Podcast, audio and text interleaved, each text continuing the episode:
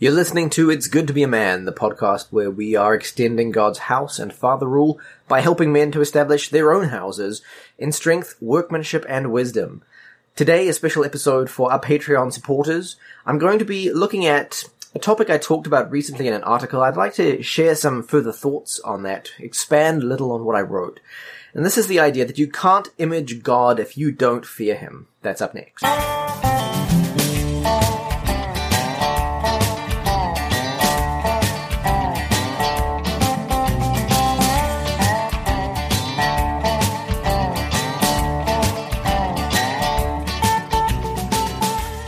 Here's my thesis.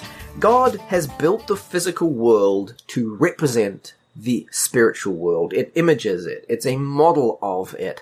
The spiritual world, in many respects, is in fact primary, and the physical world is like a shadow of it, even though we tend to think the other way around, because to us, the physical world is far more real than anything spiritual. We don't really have any immediate experience of spiritual realities most of the time. We see this play out in the Gospel of John repeatedly. At the well, Jesus offers the woman water, and he isn't talking about something you drink, he's talking about spirit. When he tells the disciples that he has food to eat, they think that he's talking about stuff that you put in your mouth, but he's not. He's talking about the work of God.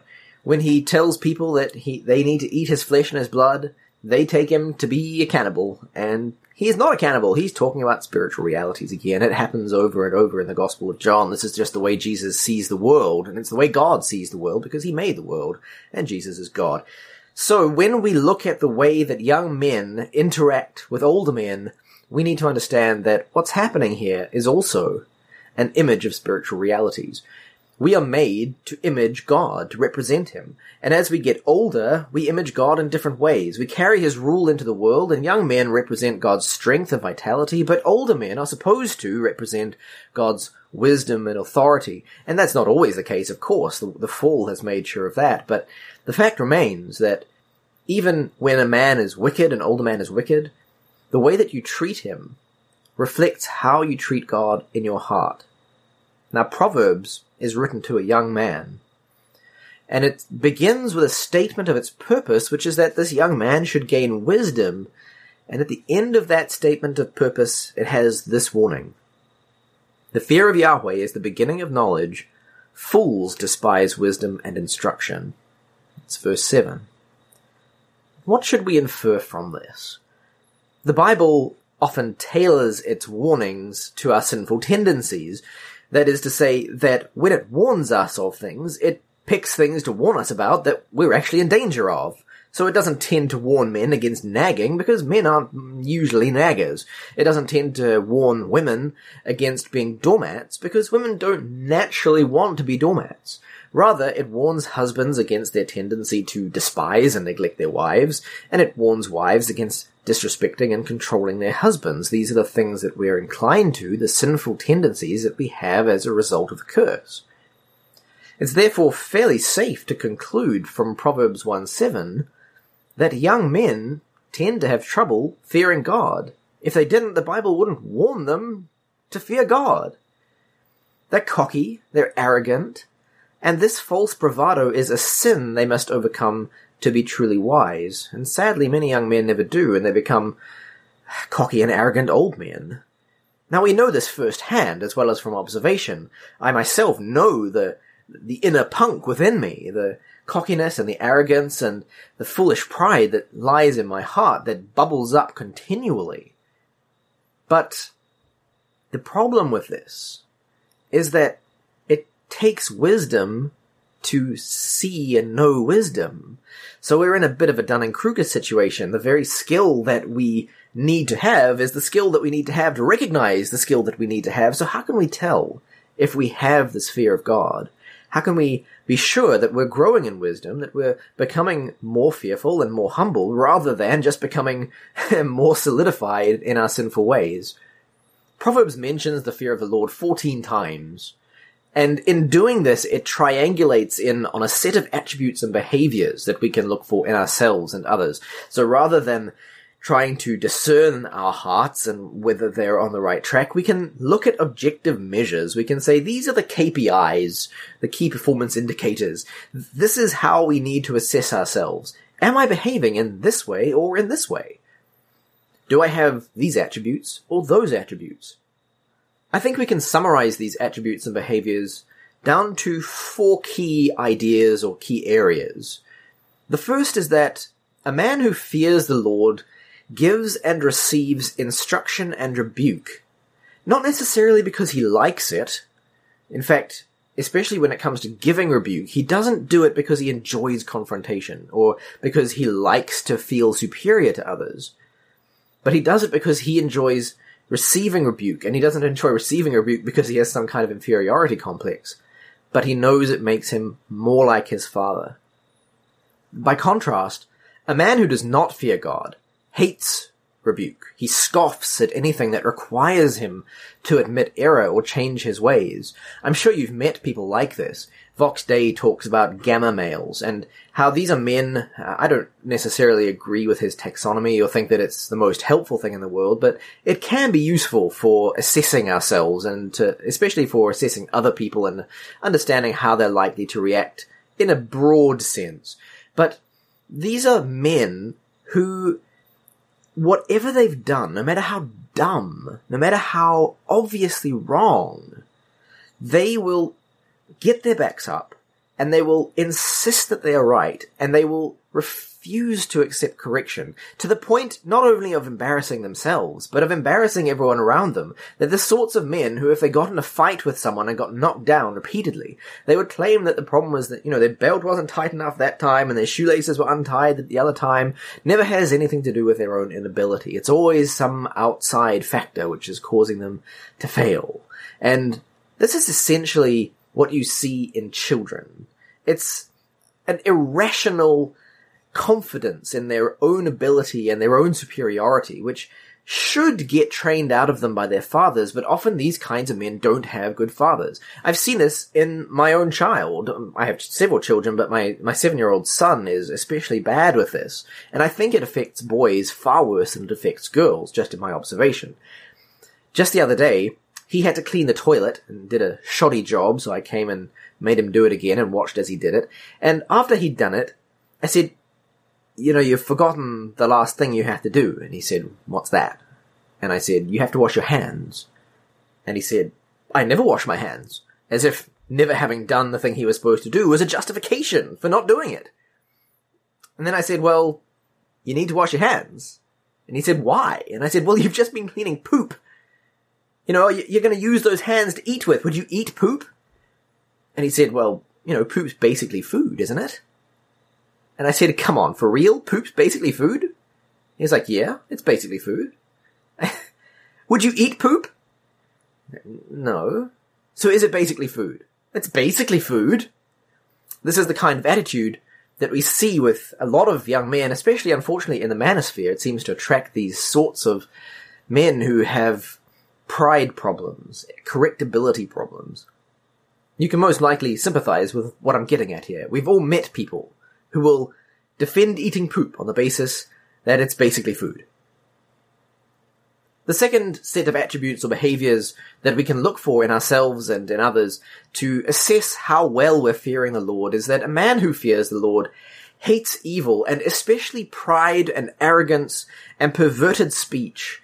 These things grieve him. He tries to mortify them. He tries to put them to death in himself and to flee from them in others. He, he doesn't admire them. He doesn't revel in them. He doesn't like vile speech and he doesn't like slander. But by contrast, a man who does not fear God is himself evil, which means that he's boastful, he's disrespectful, he's hasty to judge others, and eager to involve himself in speaking ill of him. Now I've had some pushback on this point. People say, you know, there's a time for everything, as Ecclesiastes says, and boastfulness is something commended in scripture, is it not? I mean, doesn't Jeremiah say that let the rich not boast in his riches, but let him who boasts boasts of this, that he understands and knows me, that I am the Lord who exercises chesed, loving kindness, justice and righteousness on earth? Yes, it does say that. But when we boast that we know God, what are we really boasting in?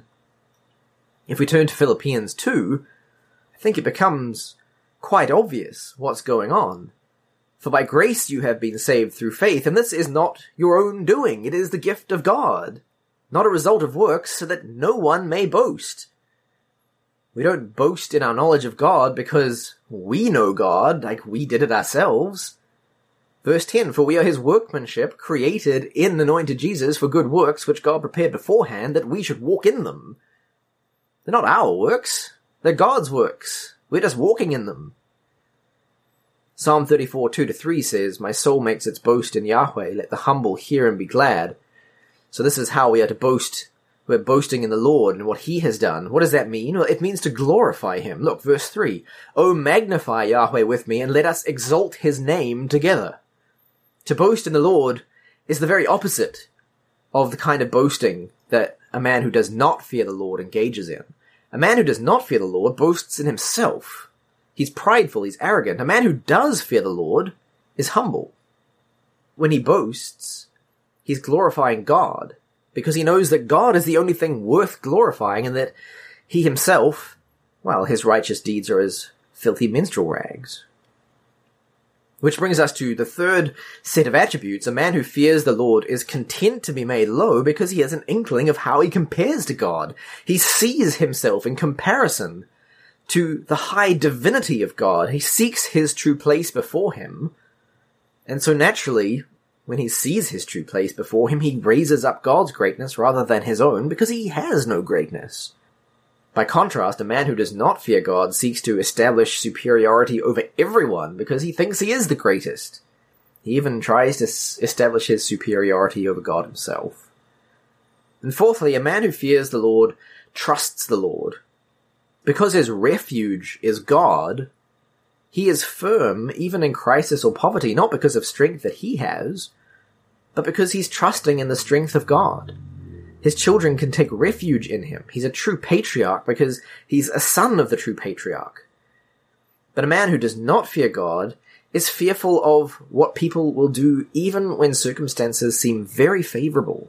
He frets for the future because he knows inwardly his own weakness and his inability to control others and control the events of the world. He, he has no trust in a sovereign God who is ordaining and providentially arranging the world. He doesn't believe that all things work together for the good of those who love him, or if he does believe it, he doesn't care because he doesn't love God. The central theme of Proverbs is Solomon teaching his son the trade of wise rulership, which is really a proxy for God teaching us how to be his sons by truly representing him. A son is one who reveals and represents his father. He takes on his father's work as Jesus taught us. In John 5, 19 to 20, Jesus answered and was saying to them, Truly, truly I say to you, the son can do nothing of himself unless it's something he sees the father doing. And this is what Proverbs is all about. It's about seeing what his father is doing so that he can do it also. For whatever the father does, these things the Son also does in like manner, for the Father loves the Son and shows him all things that he himself is doing. And the Father will show him greater works than these, that you will marvel. Deuteronomy 10, 12 to 13 helps us to understand how the fear of God ties into this calling of sonship, describing what God requires of us, which is to fear Yahweh your God, to walk in all his ways, to love him, to serve Yahweh your God with all your heart and with all your soul, and to keep the commandments and statutes of Yahweh which I am commanding you today for your good. So to fear God is to love him and to walk in his ways.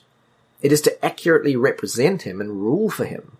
It is to be a true son, as Adam was created to be and as Jesus was. But sin twists the desire to rule in God's name into a craving to rule in our own name. And it starts young. This is why Solomon warns his son to fear God. A young man must first choose to fear God before he can ever hope to be a good patriarch. He must turn from his own wisdom and strength to find true wisdom and strength in God. He's naturally alienated from God, And so he doesn't naturally reflect God's wisdom and strength.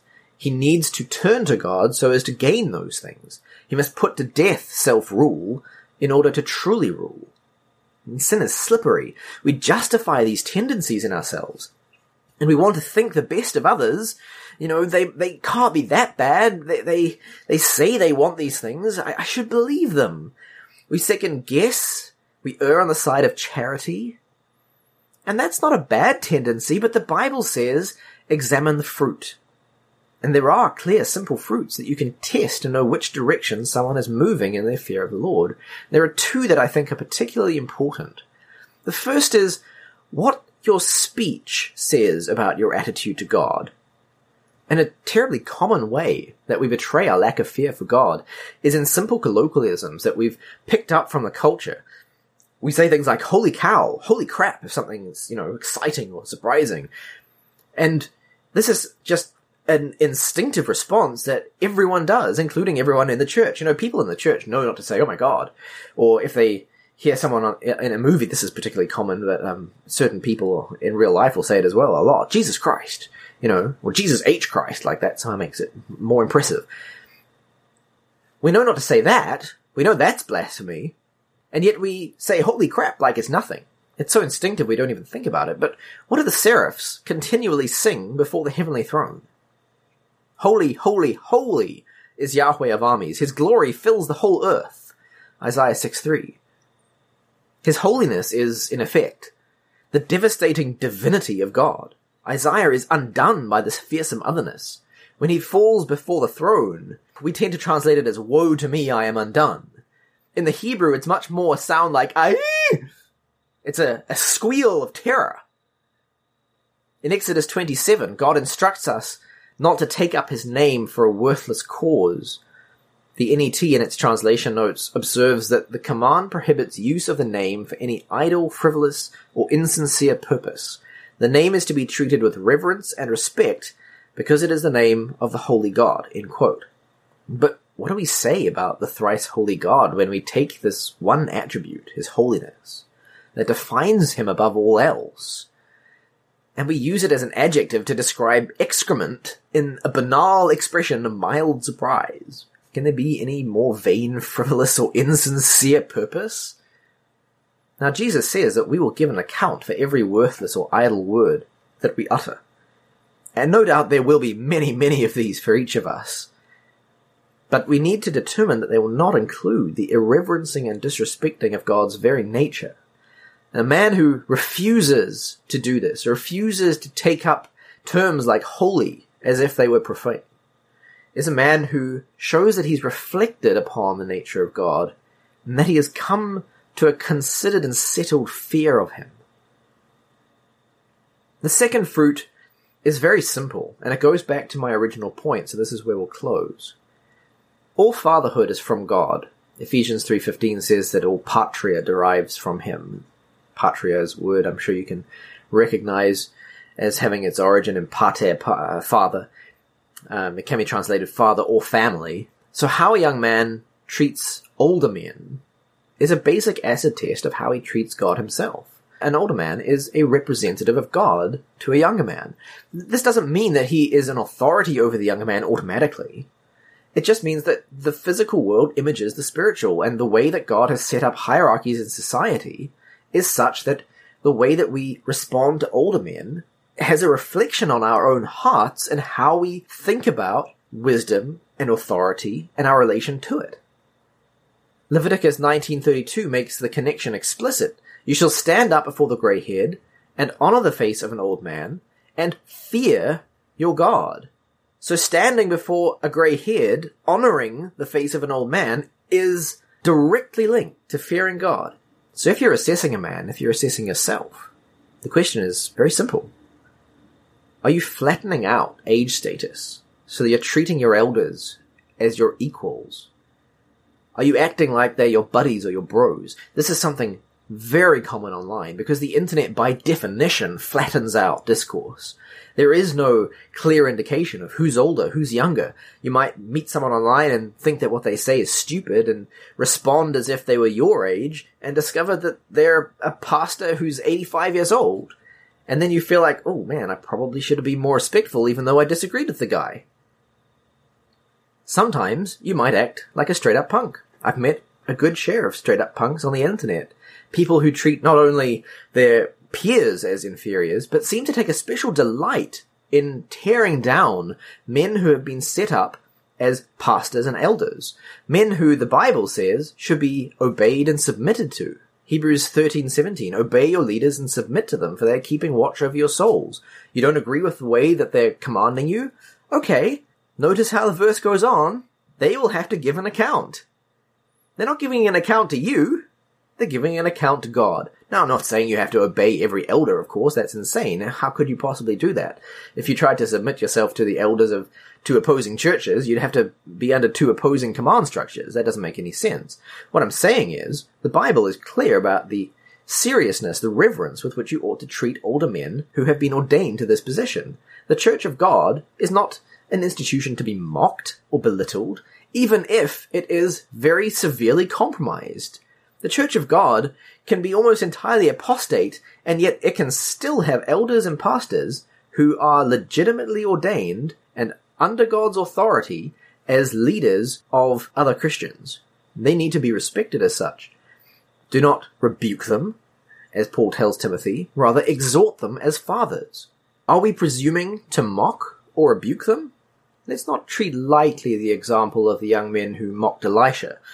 Being mauled to death by bears is not outside the realm of possibility for behaving in such a way. Let's show honor to our elders because how a man acts towards an older man in real life is how he acts toward God in his heart.